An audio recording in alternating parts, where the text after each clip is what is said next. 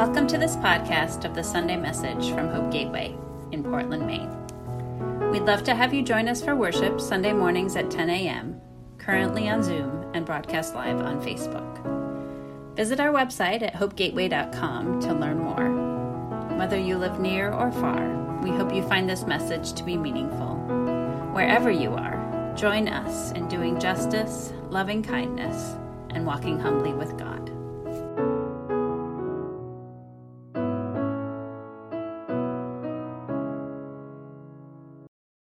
Good morning, Hope Gatewayers. Uh, my name is Phil Worcester. Uh, for those of you who don't know me, um, and my pronouns are he and him. Um, the reason, one of the reasons that I'm speaking to you today is because I am disabled. Um, I might not look like it uh, from the outside, um, but my sight has been compromised uh, over the last 37 years. Uh, by uh, glaucoma, and I've lost a lot of vision. Um, I still see everything, but that's just my brain uh, completing a picture. Uh, I really can't see uh, everything I that's in front of me.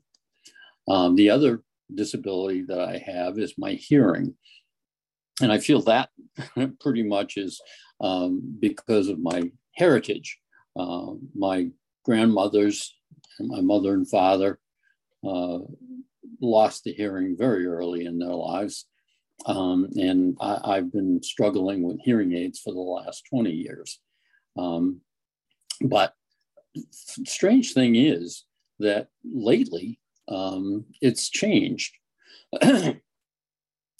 First of all, um, my eye doctor uh, said that I had uh, cataracts and that they weren't as bad as a lot of people's cataracts, but they should be removed because they're taking sight away from me. So I had operations on both eyes, and I cannot believe the difference. Um, I still can't see what I can't see, uh, but what I can see, I can see much better now. Um, so that's a huge improvement for me, uh, especially for reading. Um, and the other thing is that the, the VA uh, accepted me as a disabled veteran and gave me a new set of hearing aids. And these things are technological wonders. Um, and I can hear much better now. And there's so many I, the things on my iPhone. I just fool around with it, and um, amazing how well I can hear. So that's the background uh, for me. Um, today, I'm going to be talking about uh, the real disabled person in my life, uh, who was my wife, Linda, uh, who had a very bad stroke uh, uh three years ago. And um, but first, I, I want to read the, the Bible verse. I do have to have readers for this.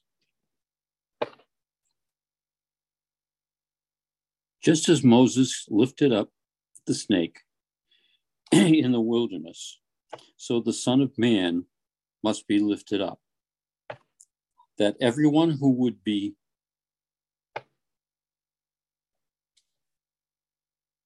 who would believe could have eternal life in him. For God so loved the world that he gave his only Son, that whoever believes in him will not perish but have eternal life. For God said, For God did not send his Son into the world to condemn the world, but to save the world through him. Whoever believes in him is not condemned, but whoever does not believe in him stands condemned already because they have not believed in the name of God's one and only Son. This is the verdict. Light has come unto the world, but people love darkness instead of light because their deeds of evil were evil. Everyone who does evil hates the light and will not come to the light for fear of that their deeds will be exposed. Uh, you don't need to have me sit here and tell you that this passage is the foundation for Christianity belief in Jesus Christ as the Son of God and his influence um, on humanity. But one of the things, kind of a different look at it, is I'm trying to imagine God's anguish at having to sacrifice his son to save the world. I think when he sent his son here, he honestly believed that humans were going to catch on and we're going to figure out that this was a really wonderful person. He wasn't a politician, but he was a teacher and a social worker, and just amazing at those two things. But that didn't work out because the Jews wanted a politician. And so God had to go to essentially plan B. And it had to just be awful for him uh, to know that the only way he could save humanity uh, was by this act of uh, sacrificing his son. The story today that I'm going to tell is about, again, about my wife, Linda. On June 3rd, 2018, uh, she had a physical at Martins Point. And I asked if I could go. And she said, sure, come on. So we went.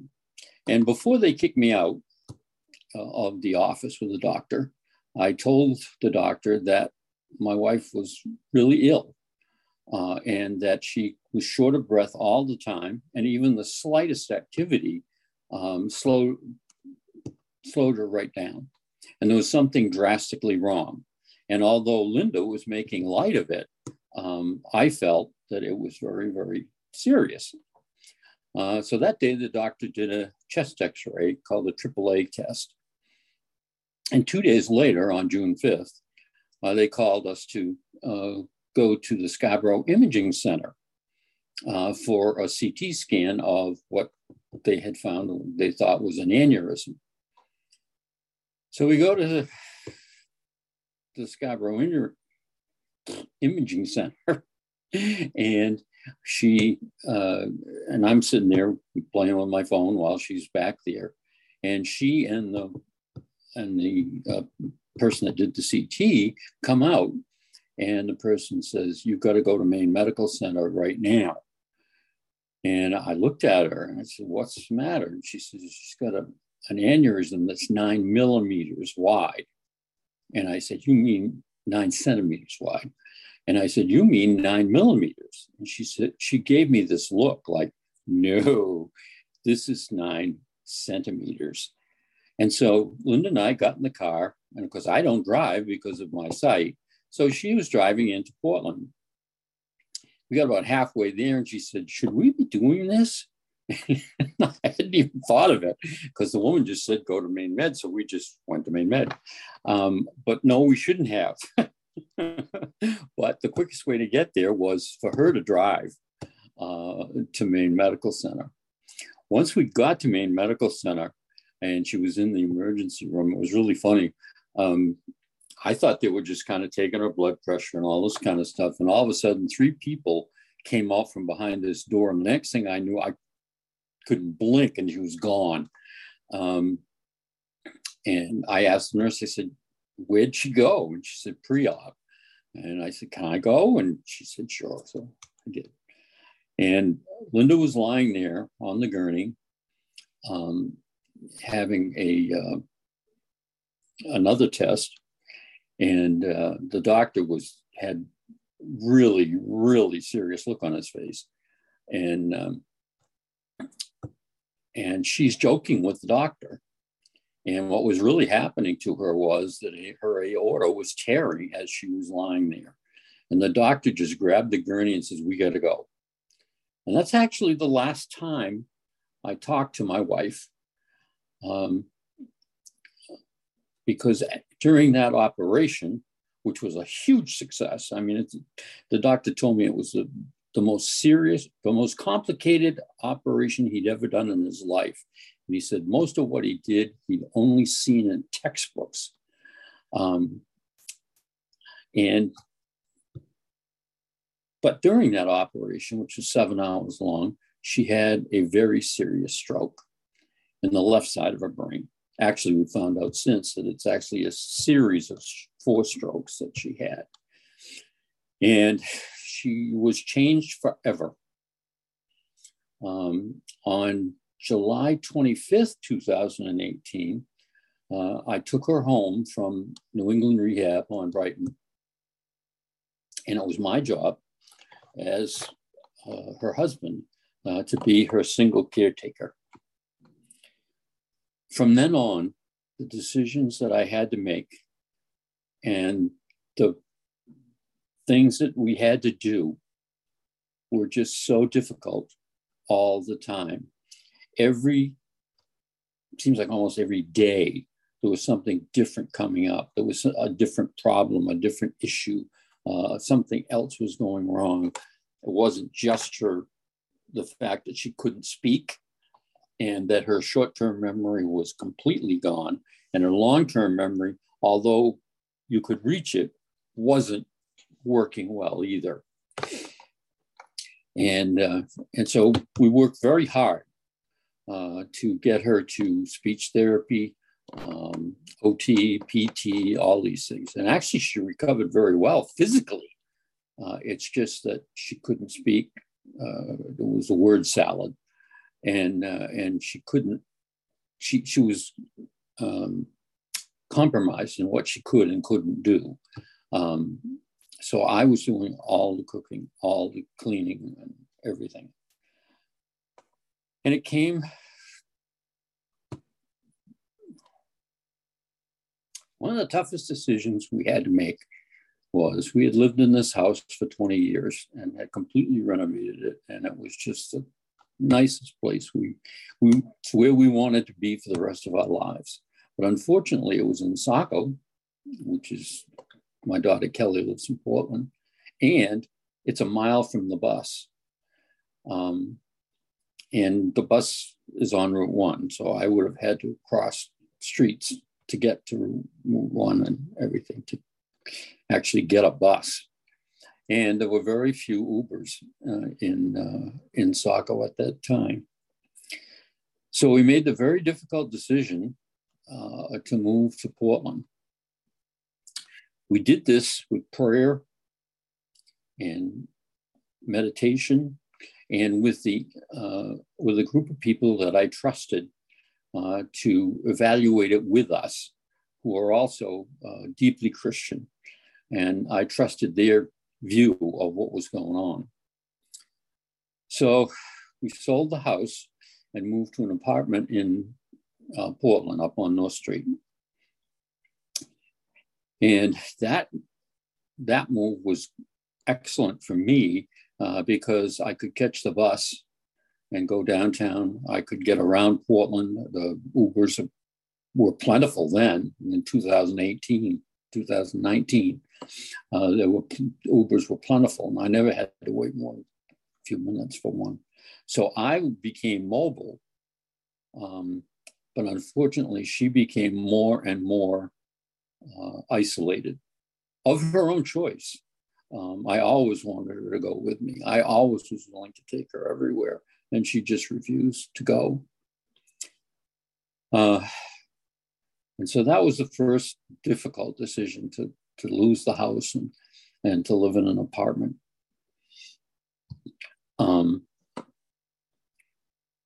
we also tried a lot of different therapies with her. Um, she went to the same place on St. John Street that Sarah went to. Um, and over the course of two and a half years. Um, we had tremendous amount of ups and downs. I can't count the number of times we ended up in the ER at Maine Med um, for different things, not just uh, her um, mental health, but physical stuff as well. Um, and the decisions that we had to make to, to make this all work, Kelly and I worked together on this, uh, were just excruciating because uh, we just we kept mo- moving ahead and hoping that things would get better, but they just did not. Um, and, and of course, the pandemic did not help uh, because everything shut down for three or four months. And Linda was just starting to get uh, uh, treatment uh, at, at the place on St. John Street when we had to stop. And so we started up again afterwards, and things were actually looking uh, a, bit better uh, on uh, uh, once we got started again. But one of the things that happened to me was, I don't know, we lived in Portland about six months, I guess. And I was tired because uh, it was a lot of work. And, and it was the kind of work that you just, it's never ending, you know, it's just that next thing you got to do. And uh, Kelly picked me up. I had an appointment or something. Kelly picked me up and was driving me home. And I just came apart. I, uh, all I could say was, I want my life back. I want my life back. This isn't what I visioned. This isn't what I wanted. I want my life back. Since then, I will say uh, that I have changed that attitude. And one of the things that has changed it for me uh, is the fact that I now look at building a new life. Um, unfortunately, I'll tell you in a minute, but a, unfortunately, Linda won't be a part of that. Um, but that's what one of the things that was really important to me is making that shift from wanting my old life back, which I couldn't have, to looking at the possibilities of a new life and a new way and a new situation that would be helpful to me. And I have to say that one of the things that made that happen was Hope Gateway, uh, because I got more support from you folks uh, than I ever could have imagined. And I, and I feel that's just when you talk about a disability or whatever, support is what is and you don't have to do anything.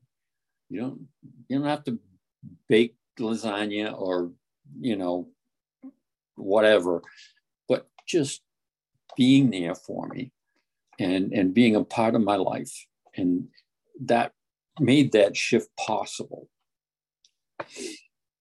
Um, but unfortunately, uh, last April, um, Linda had a seizure and the seizure erased all of the progress that had been made.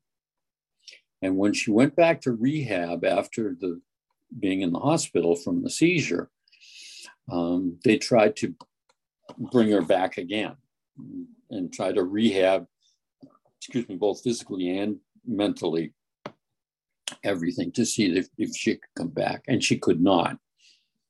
She made next to no progress uh, there. And so then we were faced with this horrible decision of putting keeping her in in a nursing home and me living alone.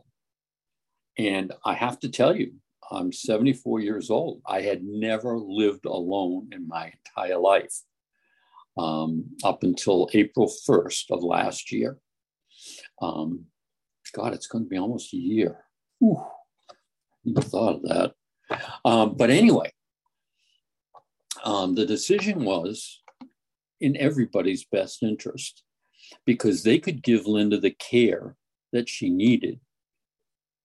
And I could live my life um, knowing that she is, she's there, she's taken care of, everything she's getting all of the care and love and support that she can there. Uh, we've also since then added hospice, uh, which no longer has that six month thing. Um, added hospice, and they are just extraordinary. They come and visit her several I think there's several of them come every week, and there's a minister that comes once a month, and so it's really, really worked out well.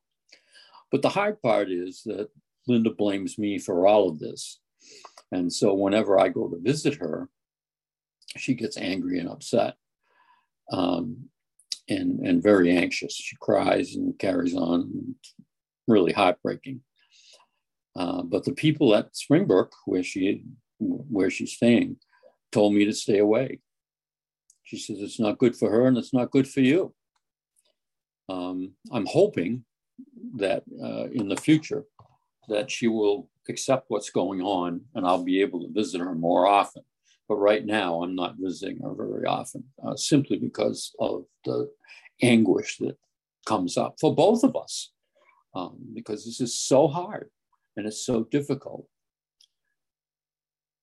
The last thing I want to say is that all these decisions, all the things we had to do, all all this path that we were on, and we had to figure out how to get from point A to point B very often.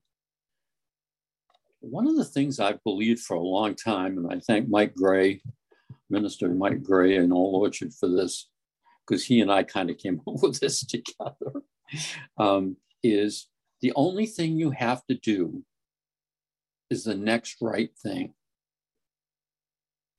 And when you do, when you make that decision, of course you make it with God's love and prayer and and the and God's connection to who you are and what you're trying to accomplish. That's the next right thing. Then, regardless of how that comes out, the next thing you have to do is do the next right thing. And those that idea, which I had years ago, has has stead has kept me um,